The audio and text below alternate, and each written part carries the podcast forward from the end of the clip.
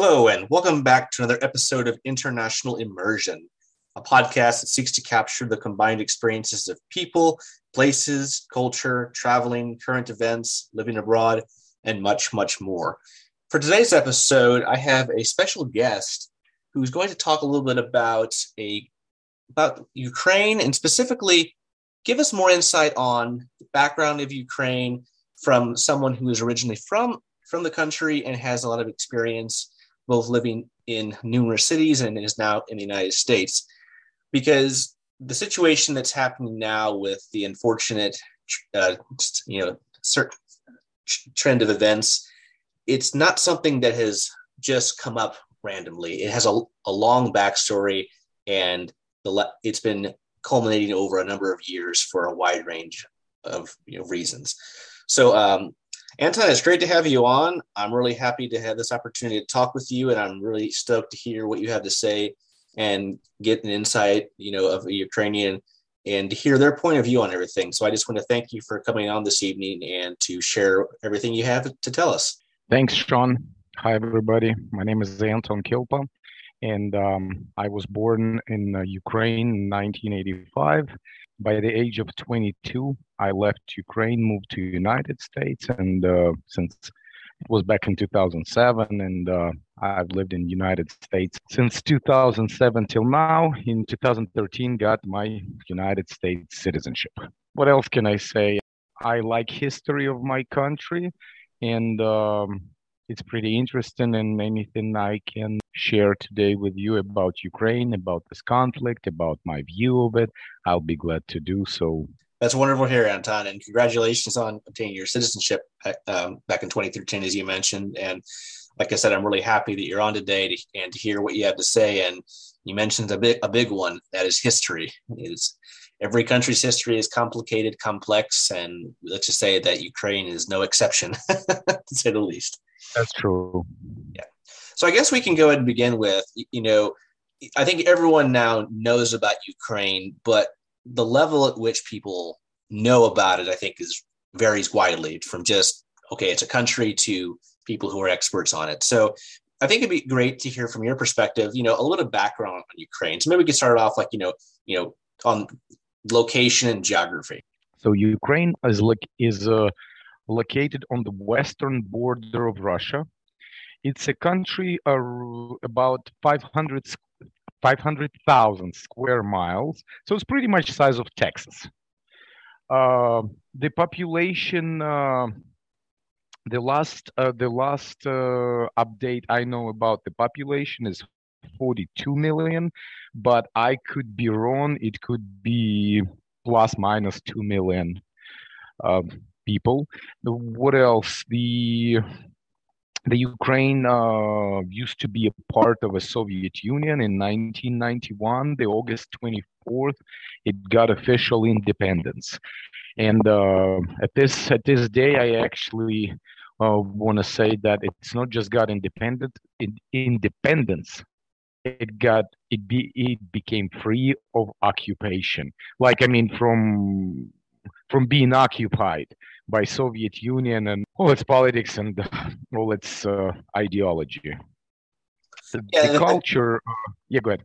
Go ahead. Yeah, and that's I think that's good because you know I think people know where Ukraine is, but you know it's a very it's a very strategic place, and it, like you said, it's a rather it's a very large country by European standards, and you know borders the Black Sea, Russia to the east, other European countries to the west, you know Belarus to the north. So it's in a very you know very unique location in terms of what it's exposed to and like we're going to lead into next with culture it's definitely a crossroads for you know for a lot of cultures. Uh, yes it is very important strategically because the um, ukraine is located right between western border of russia and eastern border of poland. So uh, that makes ukraine is uh, like a boundary between eastern and western world. Um, and that uh, and that create and that leaves its own impact on the politics because Ukraine sort of had to always balance between West and East, and uh, and that's that's the story. Yeah, so pretty much a, a textbook example of being pulled in two different directions. Yeah and and uh, and it's not just uh, just political balance. It's also i guess the military balance the strategic uh, importance of ukraine that if the, the russia wants ukraine because it uh, creates uh, another buffer between russia and the west. And the west wants ukraine because it creates the buffer between west and russia. No no and that makes perfect sense and it's you can definitely see the viewpoints from both sides on that. And that leads into the next thing that's kind of unique is, you know, Ukrainian culture, you know, so how would you describe it? Because like you said, it's kind of, it's been pulled in different directions and it has many influencing factors, both from the East and the West, and in many cases the South. So maybe in a nutshell, how could you maybe describe Ukrainian culture? Ukrainian culture, Ukrainians have t- uh, tendency to be good farmers, uh, and Ukraine itself has very fertile land, very fertile, uh, fertile to the point that Hitler back in time was actually taking uh, trains full of Ukrainian land uh, to Germany. So that's that's how fertile that that land is what else? Uh, Ukraine shows uh, shows themselves not bad in uh, sports and also in uh, what do you call it in combative sport like what, what would be the right way to say it combative or like you know sports like boxing like uh, martial arts uh, yeah, martial arts more like heavy contact sports you know both martial yeah, heavy contact sport. yeah um, Ukrainians uh, uh, very independent people by their nature. They have similarity to Americans in that. So if some countries or um, if some uh, countries or nations prefer monarchy or uh, you know they they admire having a strong king or queen or something like that that's not the ukrainian way they will dogmouth every president they have um, actually until the war the moment they, they get in the war they doesn't matter good or bad president they will they will uh, they will follow him. So very uh, you could say very um, very determined and very expressive and they're not shy to express what they feel and think of, of yes and they and they have a strong a strong love to being independent. Independent not just by con- as a country independent as an individual. They're very individualistic. They they don't like to be in groups unless they're i mean like just you know like group up and and stay all together unless there is a um, you know, unless there is a problem. When there is a problem, one uh, person compared them to the bees, that the bees uh, fly and collect their honey, and and they're very peaceful. But the God forbid you stick your hand in the beehive and the bees start to attack even if they die. But they, that's not the most interesting thing about this comparison. The most interesting thing in comparison that those bees they don't need leadership to to sting you. Every bee will know what to do, and um, I will step a little bit ahead of the conversation and. Uh, even right now when this conflict started everybody just knew what they're supposed to do. Somebody ran to donate money. Somebody ran to become a volunteer. Somebody ran to the admission point to become a warrior. And everybody started to find their role. And nobody nobody had to organize them I mean, there, there is to the certain extent there is organizational mm, uh, help needed, but in general, everybody just ran immediately, knowing what they're supposed to do, and this is exactly what bees do. They don't have a, like a, they have a queen in the in the beehive, but they don't. But it's not like queen commands them what to do. They just every bee knows what the, what it's supposed to do when there is invasion to the beehive. I, I like that analogy. So, uh, I, yeah, I like the analogy you've used here with the beehive and the bees. And also, I get the sense that there's this very strong, like, individualist spirit, but at the same time, this sense of community and coming together when when the time is needed or when something arises. So you have kind of a balance between, you know, the individual's determination and perseverance to do what they want to do, and then the group and how they kind of can me- meld back and forth. Yeah, I actually want to give credit for this comparison to the Dzhokhar Dudayev. That's a former leader of uh, Republic of Chechnya, which is currently uh, part of Russian Federation, but it uh, between 1990 and 2000 something, the Chechnya had three wars with Russia. Yes, and he was he was saying he was saying that sooner or later there will be war with Ukraine, and uh, he compared Ukraine. Ukraine. He was giving that comparison about Ukraine. An unfortunate foreshadowing, to say the least. That's cool to know because it's kind of a paints a cool picture of you know of of Ukrainians in general, and that kind of melds along with you know the history of Ukraine, and that's something that I think is has a strong sense of point of view, but there are facts and maybe that's something you can kind of go back to us because we because I know that at least from my own study of Ukrainian history, a lot of Ukrainian uh, the Kievan Rus was one of the first organized states there around the 10th century. Yep, and a couple couple things about Ukrainian culture I wanted to add is that Ukrainians really like things to be neat.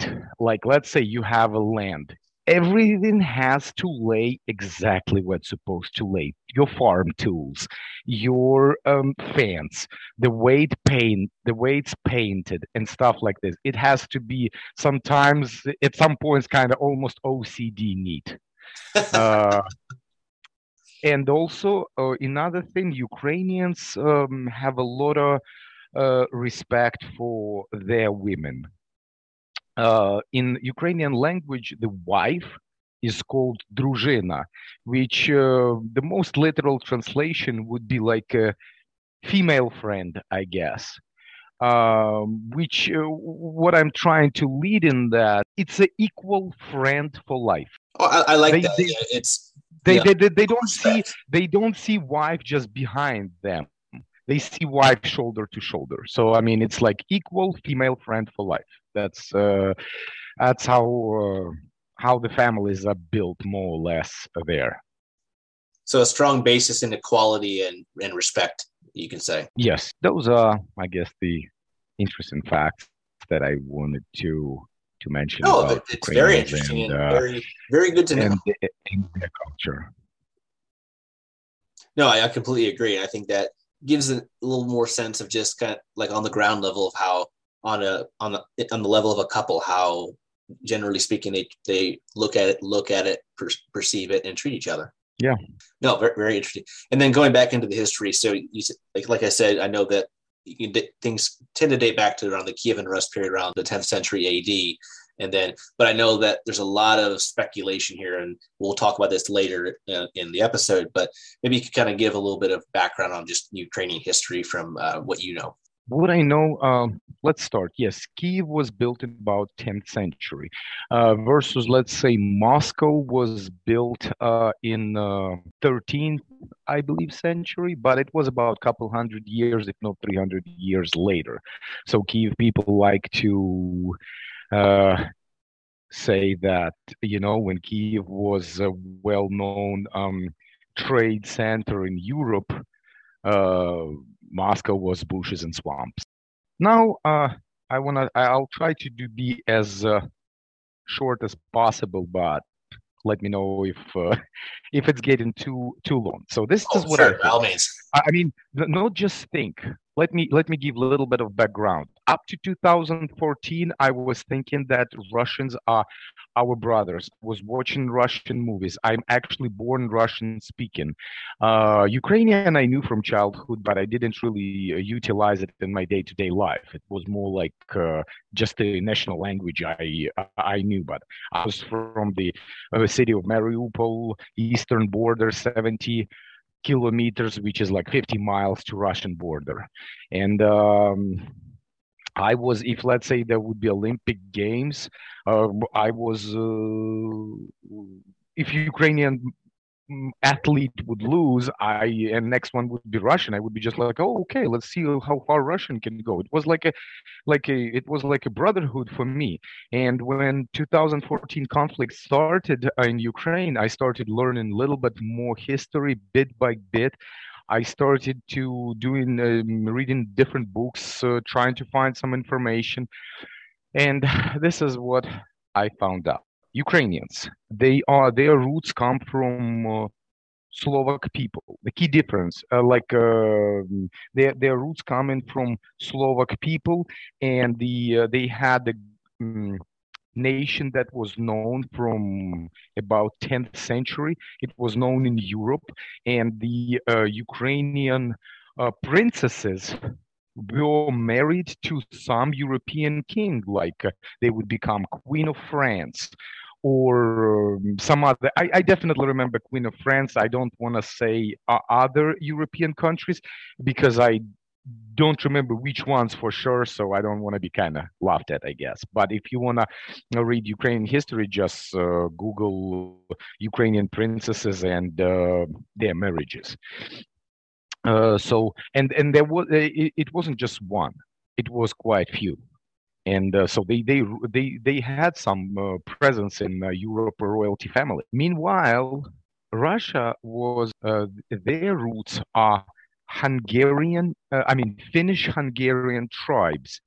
And uh, their culture, you could see that in their culture, in their uh, ornaments, uh, like not ornaments, what is it called? The the national um, stuff that you national art that you um, yeah, beautify your your clothes with yeah, we call it like ornament. Styles pattern is more of the uh... yes patterns on the clothing, a type of outfits.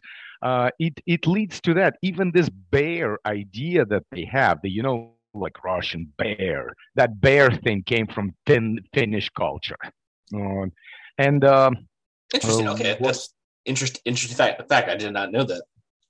Yeah, and honestly and uh, unfortunately lots of stuff they took from somebody else the bear came from finnish culture the three colored flag came during the reign of peter the first uh, their white blue and red flag came actually it was flag of holland except they mm, switched the lanes a little bit uh, because the holland uh, people were building them the, their first um, navy fleet and the Peter the First, the the Tsar, asked the asked the builder like, "Hey," uh, actually, builder came to him and says, "You know what? There is a tradition to put the country flag on the uh, on the ship when you once it's built. What flag do you want to put? Do you want to put there?"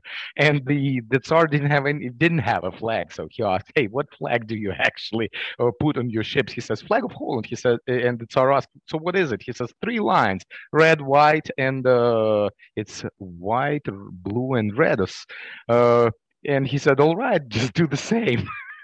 That's how their flag was born. Mm and uh, I don't remember where they got this two two headed eagle, but even that was taken from somebody else's culture. I remember actually, that, yeah, I, but the, I don't uh, want to say which one. The the the basically the eagle with two heads. I know that was actually a uh, Biz- a Byzantine symbol from the, from the exactly. Oh yeah, yeah. That's what during the times when they would uh, claiming themselves. Because I know, like uh, in many terms, the Russians. It's something about Christianity like that they were claiming themselves the third Roma or yes, something like that. Exactly. So, coming back to to history. Uh, so Ukraine is built on, I mean, uh, Ukraine is based on Slovak tribes. Um, Russia is based on Finnish Hungarian. Then um, Ukraine, uh, then Russia, uh, um, sorry, let me let me structure my thoughts real quick because there is too many on them in my head. Then uh, during the Genghis Khan, um, on the Mongol uh, period, you could say, or the the Mongol, yes, Mongol yes. conquests. Yes, during that period, Ukraine was under Mongolian ego only for 100 years. So it might left of some print on their culture, but not as much. Russians actually were uh, under that uh, ruling for 300 years. And in their culture, they like to present that they were suffering during those 300 years, that Mongolian people were like a barbarian, uh, dumb, um, that wanted to, and but there was just too many of them, so the pure, nice Russian people couldn't couldn't kick him back. Mm, but that wasn't actually true. Mongolian people were very organized. Genghis Khan was very smart man, and uh, once he con- conquered that area, he didn't even think to murder and kill and and rob and rape everybody because why do you want to kill the cow that you can milk? And that's what they did for 300 years. And um, you can see a lot of uh, how to explain a lot of print of the Mongolian culture in Russian uh, in Russian culture, like even in their fairy tales, their royalty suddenly actually dressed up uh, like a Mongolian uh, Mongolian uh, royalty of that time, and their shoes. Um, Russians were not known for being a horseman but Mongolians were. But for some reason, all Russian royalty in their fairy tales were the uh, boot with the heel and the pointy, uh, pointy and uh, tipped upward nose. Uh, it's something something similar to cowboy boot uh, what else you could see? They they their their royalty in the fairy tales were, ha, has in their hands the short bow. And the if ukrainians uh ukrainians uh, ukrainian infantry of that time had long bows because everybody knew with the long bow uh, long bow shoots further and shoots stronger. But it's absolutely useless when you're on the horse and Mong- there, therefore Mongolians used to use uh, short bows, so you can tip it over the back horse to the left side, to the right side, and it's comfortable to shoot with. And you can place it on your back. And the why Russian royalty has all that, uh, so all that print of Turk-based tribes in their uh, culture, and but the, which they are trying to deny. They are claiming themselves pure Slovak people. Um, what else I can say that their royalty back and back in that time actually had to go to the uh, to the ha- uh, Khan and get the uh, special document that allows them to be a royalty. If they didn't get, if they would just claim themselves uh, by themselves that they are that they are going to be ruling this area, they would just get killed, and that's it. Yeah, so that, that's a good point. It's like you know, I think that's one thing. I think every country, society, you know, culture, they you know that you know, everyone everyone has pride, and it's hard to lose that. So in many cases, if you're they've incorporated a lot of these you know more Tur- Turkic or you know Mongolian or Turk Turkic traditions, and there's nothing inherently wrong with it. It's just that you know whenever you're there, there's always going to be cultural diffusion when two peoples are in contact over a prolonged period of time. So exactly. So there's no. So I think it's actually a very good thing because it allows the creation development of new things that did not exist before, or the sharing and you know furthering of whatever whatever it may be. But I can see that you know some cultures there's definitely a stronger sense of national or you know cultural pride that does not want to be tarnished for la- for in one way of saying it. Yeah, and uh, there is a saying: "Great nation supposed to have great history." Yes, very um, very well said, and that's because they have to go in you know in tandem to support a great nation in a way. And why why I said that back in uh, 18th century there was a German uh, princess that was brought to Russia to rule the Russia, Princess Katerina. Uh, that became Catherine the Great, correct? Yes, exactly. That's the one. She was actually German she didn't know even Russian when she came there.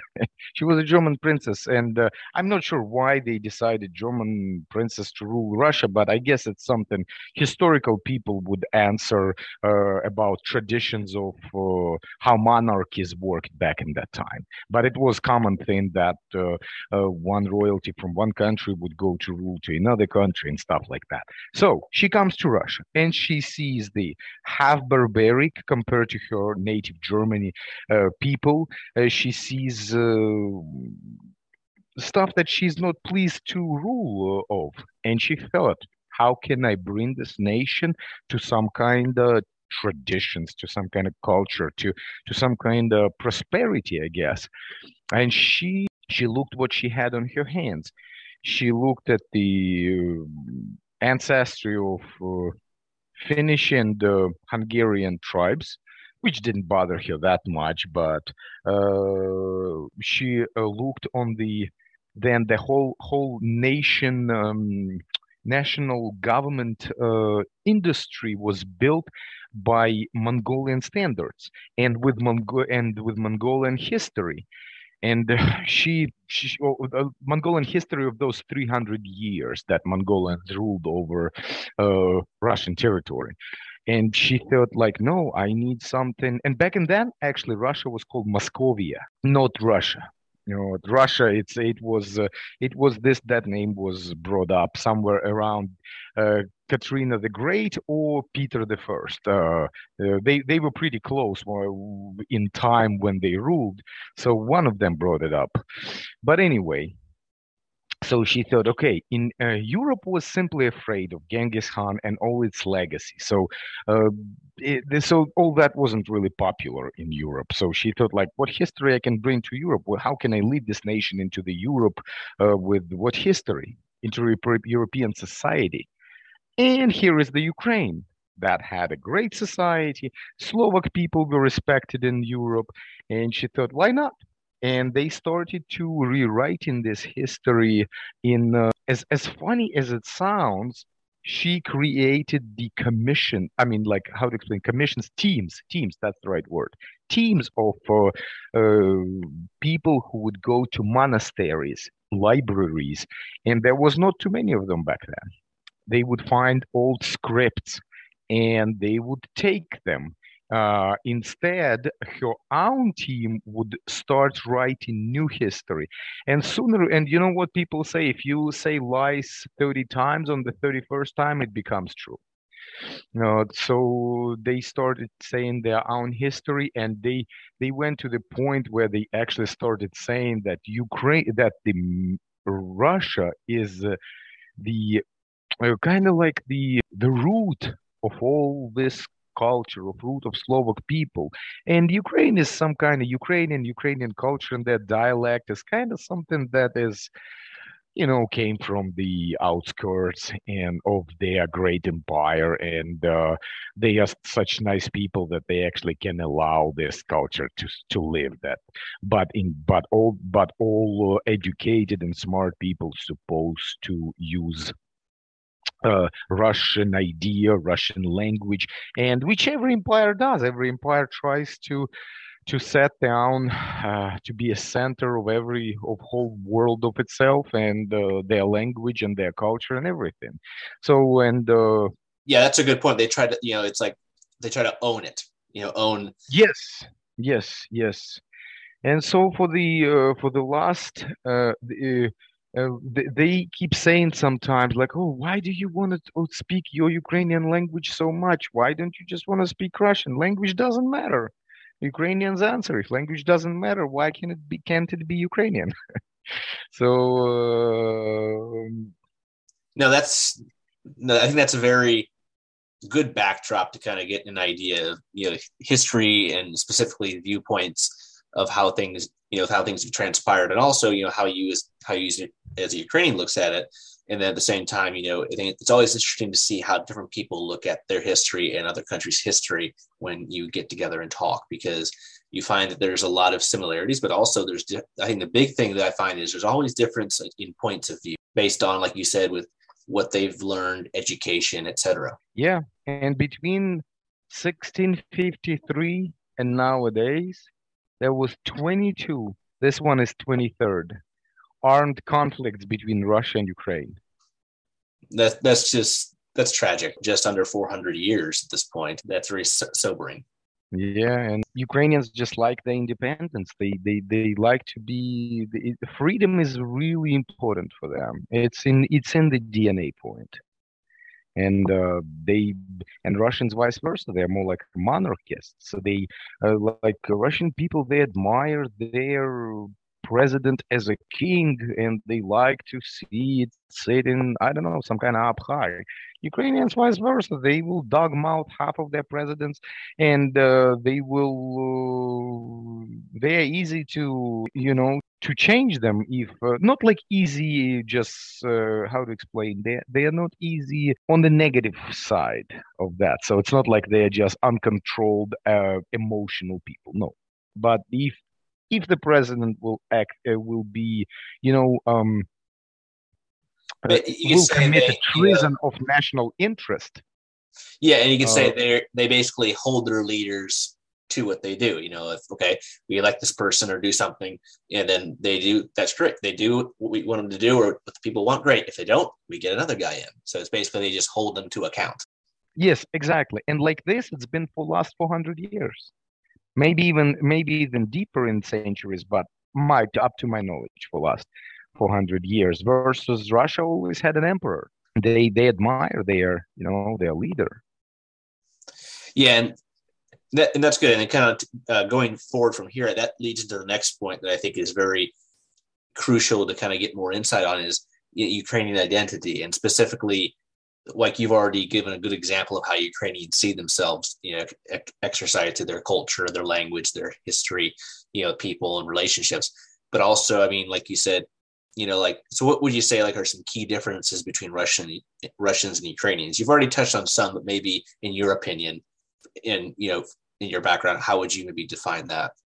The key differences. Uh, first one is this: uh, Ukrainians like democracy, uh, Russians like monarchy. And you know, the democracy is popular thing in the world.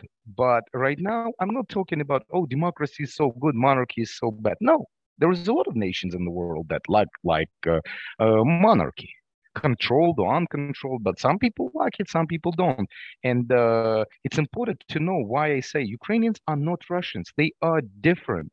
Uh, Russians try to try keep saying that Ukrainians is the same nation, and therefore we gonna kinda you guys. It's mistake that you got independent. You need to be back with the mother Russia, and uh, that's not the, that's not what Ukrainians think. So Ukrainians are individualists uh, with the high tendency to, to freedom, and their leaders are mainly chosen not the they don't really allow much to for for their leaders to keep the keep the reign for too long. Like to to to stay ruling for too long i guess uh, to stay in power for too long. I mean like normal term or normal two terms which is four years i believe in ukraine and then next one. Next, uh, key differences the uh, relationship to women. Ukrainians, uh, as I said, they call their wife druzhina, which means female friend for life. They are more like, a, they, they see the marriage more like a shoulder to shoulder stand, uh, except they uh, have the roles.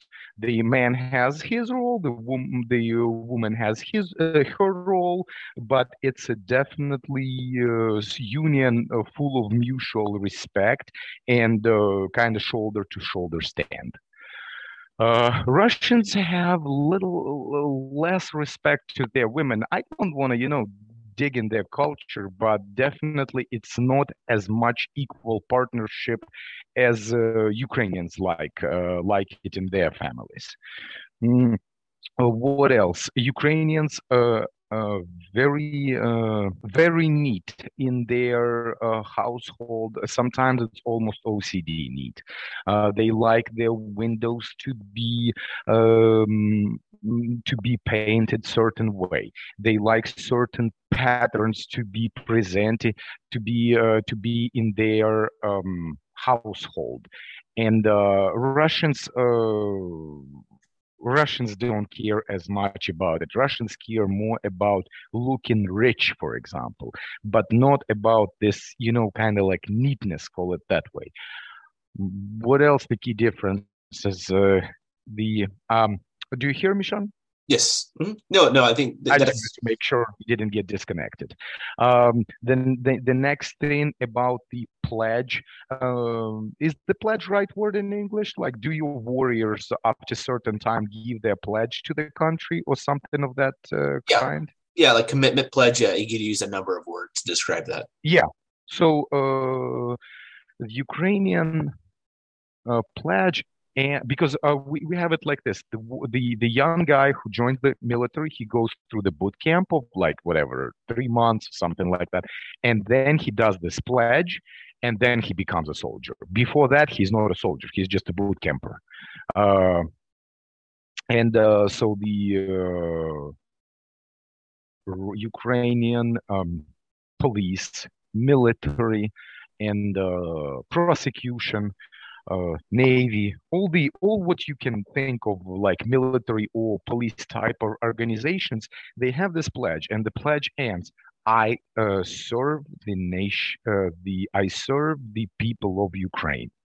Uh, but uh, Russians say different things. Russians say in their pledge, I serve the to the Russia. So basically, you're saying one is more to the people and one is you could say to the state or the exactly they serve their state and state means the people in power the person in power. And uh, ukrainians no ukrainians they the pledge and i serve to the to the people of ukraine. I see. And that would kind of go back to your point about you know monarchy versus more of a democracy or open type of government. Yes and uh, russians are imperialists in their ambitions. They like to uh, to to know that their empire is this, big and likes this much. Ukrainians don't care about that. They want their country like uh, like bees. Leave us with our beehive, and we are good with that. We don't need uh, somebody's uh, land. We don't need somebody else's. Just leave us alone. Let us be, and we like our lifestyle. Uh, that's how they don't have imperialistic uh, ambitions at all because they're individualists. They don't see themselves comfortable in the group. If you take the Russian people and put them in the golden cage, they'll be fine with that sooner or later. If you try to do that to Ukrainians, they don't like to be in groups. They don't like to to be organized by somebody they don't uh, they, they don't want to be there. If they ask you to organize them, they will be they will be obeying to what you're saying. Like let's say, hey, we are we are contractors, but but we need to build this building. We don't know how to. Hey, chief, you are the general contractor. Please do, please organize us. Yes, one thing, but if somebody comes and says, I'm the boss here, he's going to walk with the three boots. I guess you know how people walk with three boots. mm-hmm. yeah, um, yeah, another good, a good analogy. Yeah, but it, you know, it's in hearing this, it's kind of interesting because, you know, I think a lot of people, it's, you don't really get to know this until you meet people from you know a certain place and you kind of can break down a lot of these different you know these you know these these little differences. I mean on the surface it doesn't look like a lot but you know there's there's always a lot of differences whenever you dig deeper between places. Yeah and and one thing uh, i guess last thing what i want to mention um, Ukrainians like the, uh, to work on the land. Not everybody. Some people like to be in the city, but in general, kind of like it's pretty agricultural uh, culture. Uh, and Ukrainians actually pretty decent warriors. Uh, they have um, they have this thing. Uh, how to explain? Uh, their idea how to outsmart the enemy that's what they're they, they they are good at that's and that's proven through centuries. They have this military uh, military idea of outsmart their opponent. And it's uh, you can see that in everything in the way they fight uh, as a military or you can see it also as a fight as a way that, uh, when they fight um, how did you call it earlier? Uh, con- full contact sports or something like boxing like lomachenko klitschko um, usyk you name it. Like when you when you see how those guys fight they they they they're not just strong they are not standard because they are trying a, there's a method there's a strategy and there's an intelligence to it Yes, yes, and this Ukrainians have gift to it, like to be kind to to to be to be that uh, sm- smart in that type of uh, and Russian Empire spent quite a bit of time and effort to trying to tell Ukrainians uh, that you know what? You are just kind of like uh, a little bit dumb people, and uh, if you if you try and try hard, you can become a good Russian, but right now you're just some kind of you're not really a Russian, and Russian is an ethelon, as a is a standard in our society. That's how the kind of the the the idea was planted more and more in heads, and. Uh, and uh, uh, didn't you notice sometimes when you meet somebody, you want to obey you? What one of the things you're gonna try to do to them? You're gonna try to tell them that they are stupid, right? Yeah, or they yeah. someone comes up to you, like, oh, and tells you to do things. It's like, okay, well, why would I do that? yes, but if you if you plant the idea in their heads that they are weak or stupid and they have to depend on you, you just got your power over them. Yeah, by belittling them. It, exactly. And creating a situation where they think by doing what you say or following certain things that you preach or however you want to describe it, they can gain status, you know, intelligence, whatever you want to call it. So, yeah, basically just a way of manipulating a population to their advantage.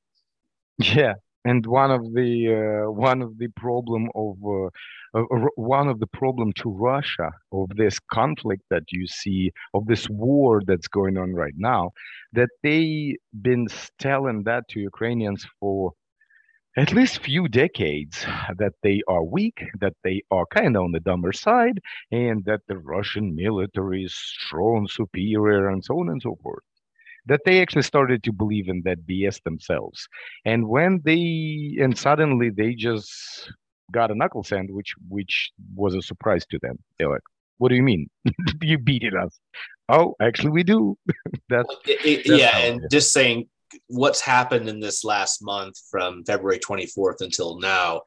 I would say definitely substantiates that. I mean, it's tragic, but it's uh, very clear to see that things have not gone how both the Russians and a lot of people globally thought it would. It's actually uh, taken a very interesting turn, especially in this last week. You know, despite all the other, despite the negativity and all the destruction and, and horrible things that have happened, Ukraine has certainly shown itself as being very capable of defending itself.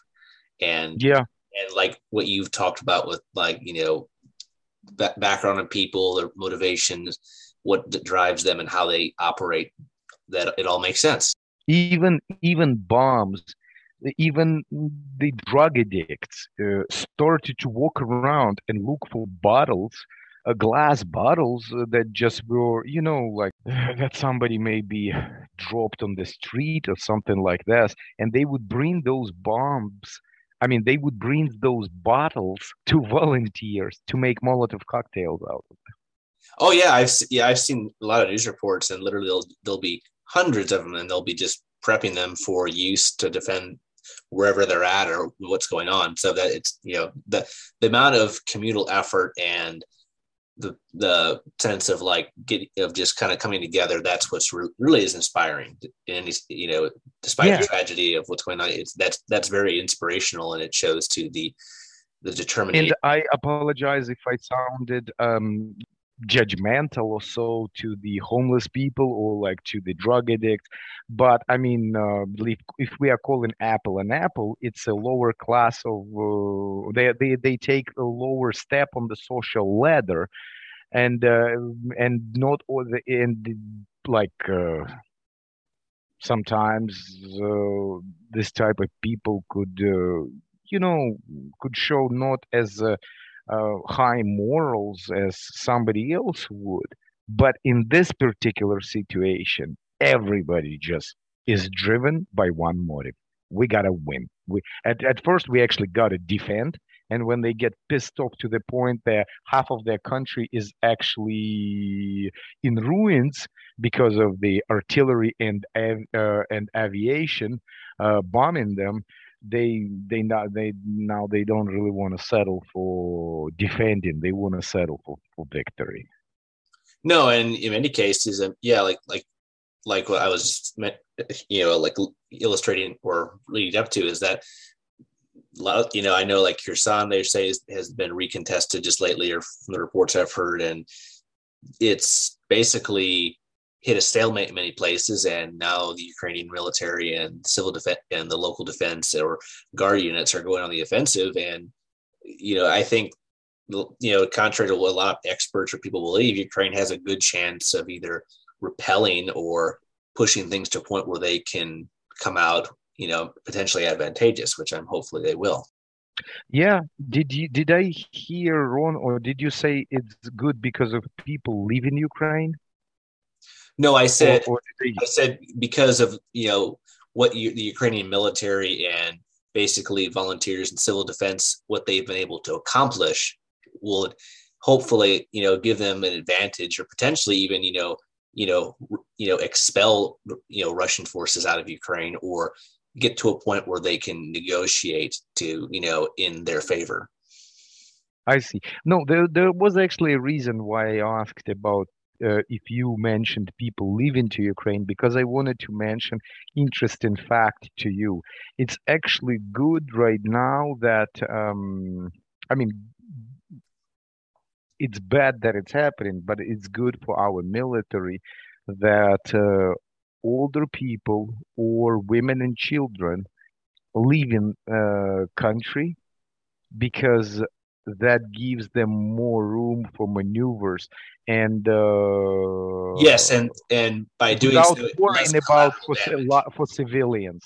Yes exactly. So basically by removing you know women and children and non-combatants. It allows the ukrainian military and, and you know new recruits you know in civil defense where whatever you want to call them it allows them more of a free hand without the with with less chances of of you know caught of fellow ukrainian citizens non-combatants being caught in in the crossfire between the opposing forces. So yes so while that's tragic i can see how that would be a be- at least a benefit in that context as you mentioned yes and even even doctors can spend like surgeons and doctors can spend more time uh, you know healing uh, the the wounded military in during the wartime versus healing the people who don't take a direct in, who don't uh, take direct uh, what is it called the role in the uh, conflict, it, it, it does mean that they are not important. It just means that they are actually equally important. But we once we have a military, uh, once we have a war, what what we need? We need military to fight, and we need doctors who can patch them up fast. Yeah, it allows them prior, priority to focus on co- the combatants. As you said, more and more non-combatants have left or have gotten out of out of an area where they could potentially be, you know, you know, injured or killed I mean, of course, there's still a lot there are still in places like you know like Kharkiv or Mariupol, uh, Chernihiv, Mykolaiv, or other places, but still, by reducing the numbers of the civilian population or non-combatants, that does reduce the um, the burden on both the military, you know, supports and support, you know, surgeons, logistics, all those things.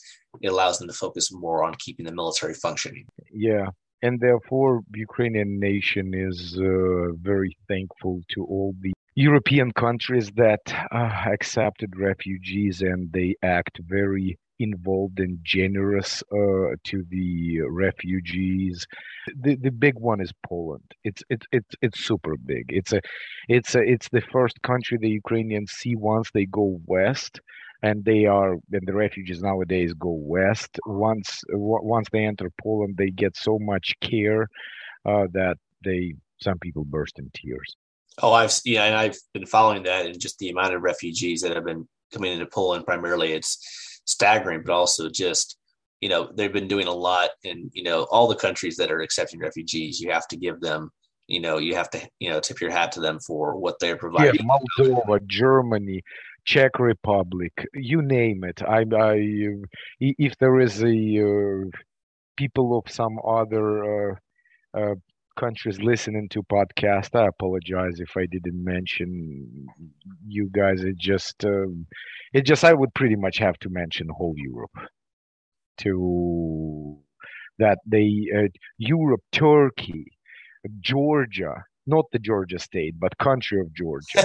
uh, it's, uh, I mean, you probably still remember that joke when there was a, a, war in Georgia and somebody, some ignorant person from actually either Atlanta, either Macon, or uh, like some some city in Georgia actually uh, posted on the Facebook why everybody's talking about tanks in Georgia.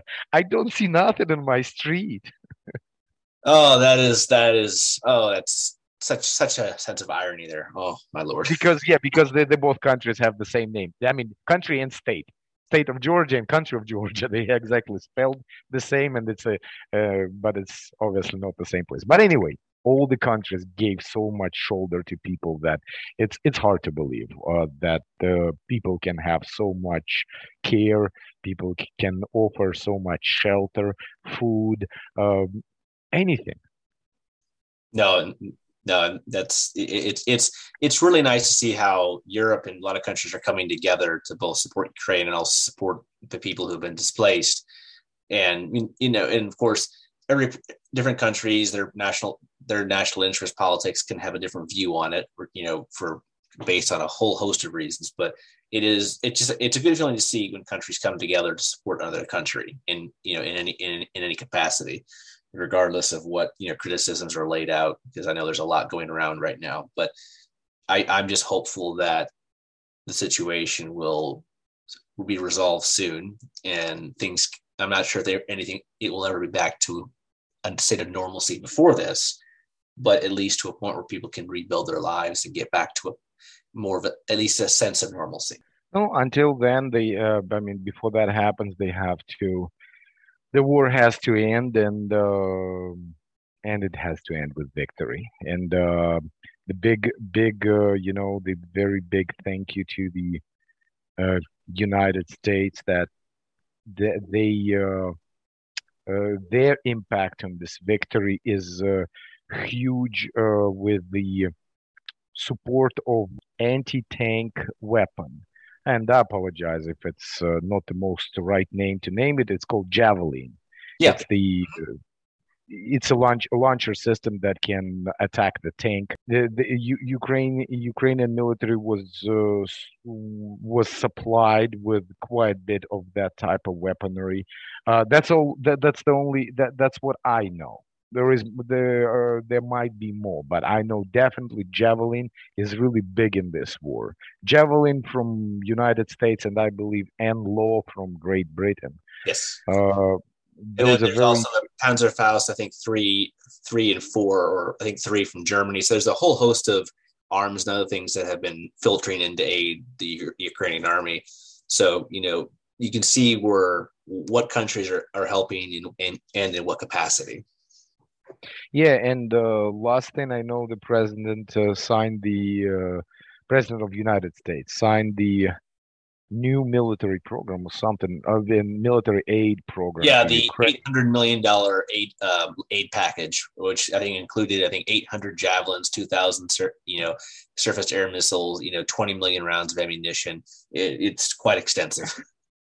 No, the the big one is not just this. The big one is also the uh, I call them kamikaze drones, but uh, it's a you know remember those kamikaze air fighters from Japan that yeah, would just lead the airplane uh, into the crash in order to kill the enemy. So those are kamikaze. I call them kamikaze drones, but you're welcome to name them more properly. Those are drones that when once they detect the enemy uh, enemy vehicles or infantry, they just fly there and uh, explode and those were supplied by the United States. No, I mean, I and I think like you're and from what we're seeing, it's telling on the ground. You know, all the support, it's telling, and it's making a difference. It, I mean, it is. it's just the results don't lie. You know, and for and the you know just the down the unfortunate side is it's the, the loss of life on both sides, which is tragic. Yeah, the the big problem that stands is the sky.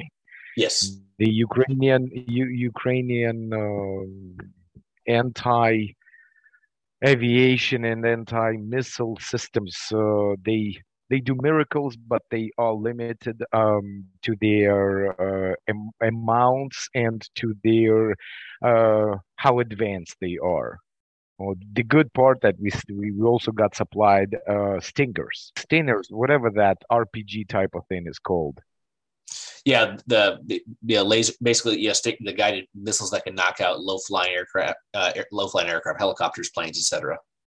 Exactly, but the ones that fly uh, up high, we still have a problem, and uh, we uh, Ukrainians keep asking to close their sky, but uh, I guess the NATO so far is um, supplying them with the with the weaponry that can uh, hit pretty strong low flying aircraft, but not the high flying one, and uh, because the and they keep asking for the help of you know like uh, Patriot systems that are in uh, like Poland, Bulgaria, and stuff, but uh, everybody's kind of reluctant to it because it's uh, it can lead to pretty much uh, nuclear war.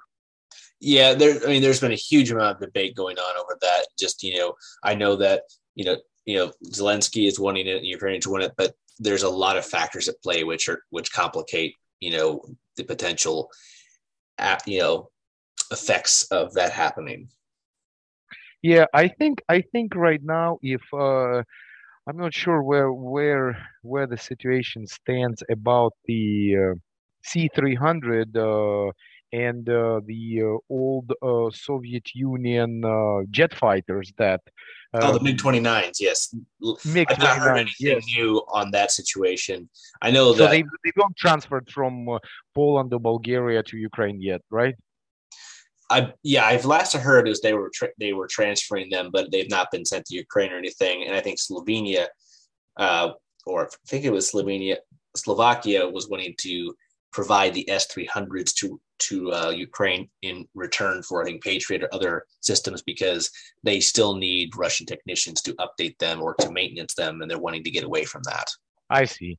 Yeah, if Ukraine would uh, have a chance, and th- this is what I'm, I guess I will use this interview a little bit to my own uh, nation, uh, to the nation I, to my roots, that if there is a possibility to have an impact on that situation that um, United States can uh, help with the uh, with the transfer of those MiG 29s to Ukraine and those uh, C300s.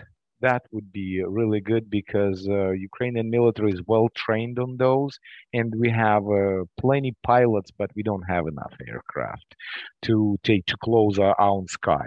Because yeah, we we understand why we can't rely much on the help of uh, patriots from the Europe. I mean, patriot uh, systems from the Europe.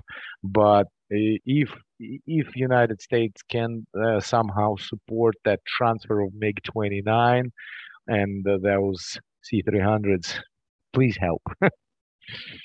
no, and like I said, I completely understand. You know, basically, you know, those are things that are in demand and what are needed to help you know the Ukrainian military protect their you know maintain their national sovereignty and defend their territory, their people, and you know their their identity in in every sense.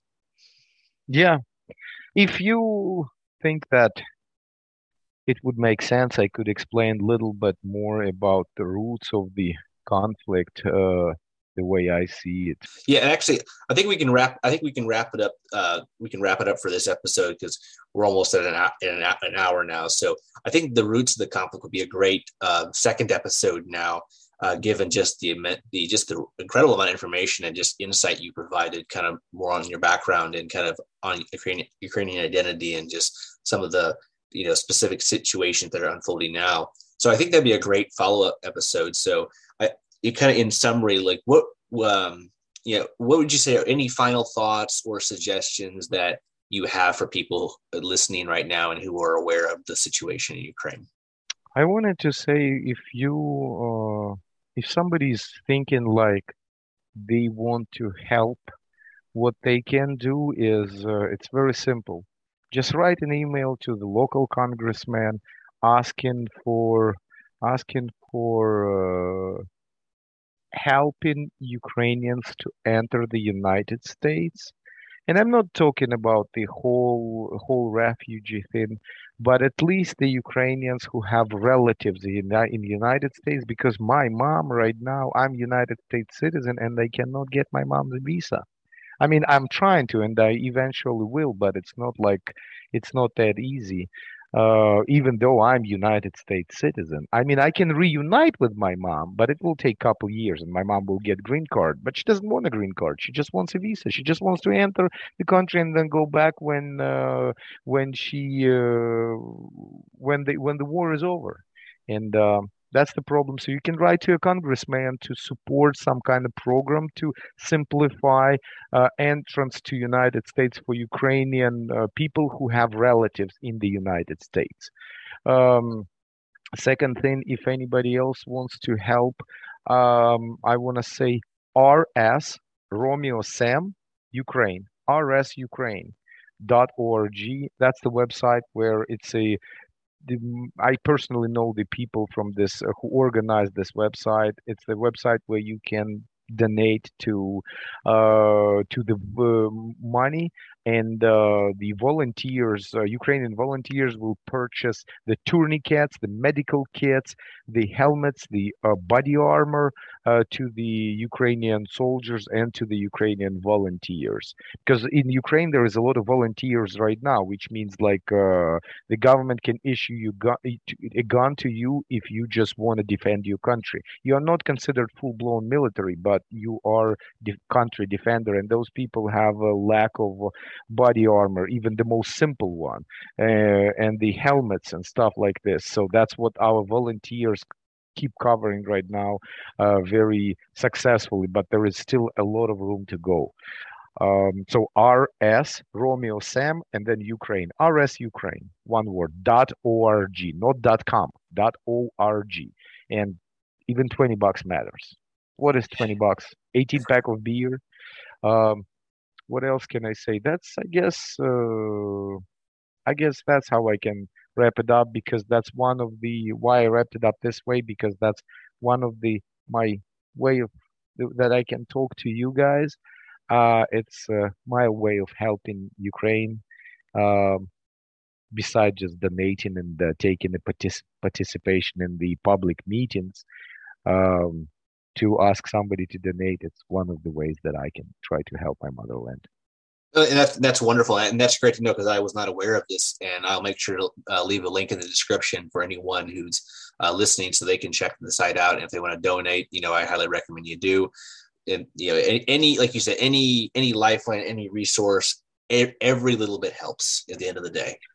Yeah, but what I wanted to ma- mention also when you open this uh, this website, you'll see that it says uh, that you are donating to uh, uh, rehab programs to the wounded, uh, to the actually to the handicapped military. Like you know ones that you lose lost limbs and they were and the prosthetic limbs were installed but uh, that's uh, that's not what these uh, volunteers do right now because i mean i guess that that is a secondary priority. The main priority right now uh, is what I mentioned before. I had to say this right now because once you open website, you might say like, "Hey, why do I donate right now to the just uh, to the to the rehab people if there is more acute problem going on right now?"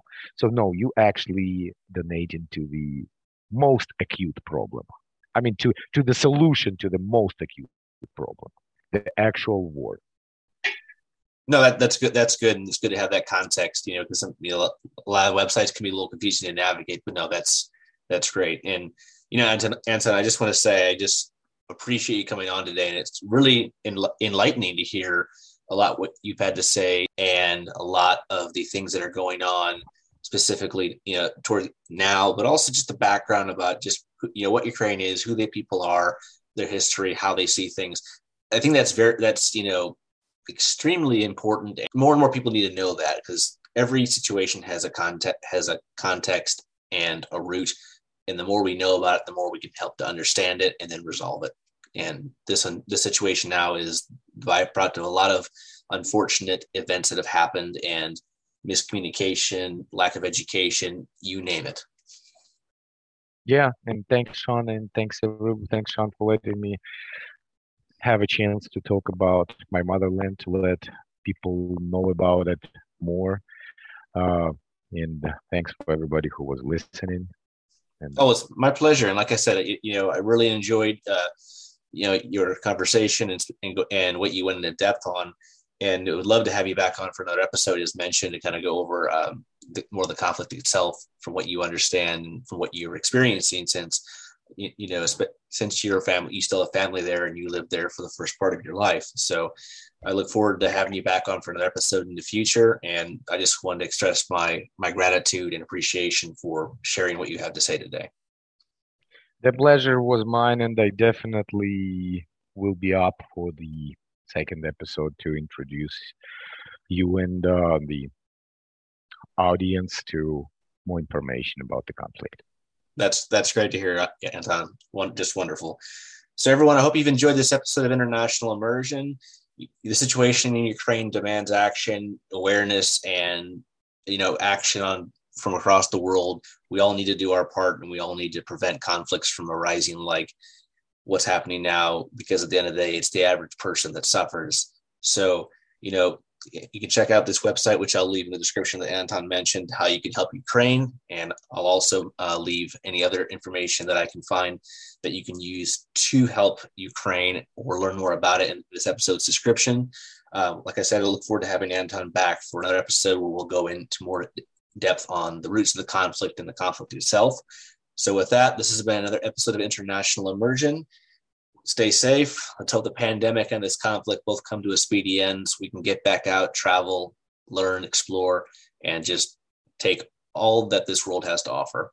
Thank you, and we'll see you on the next one.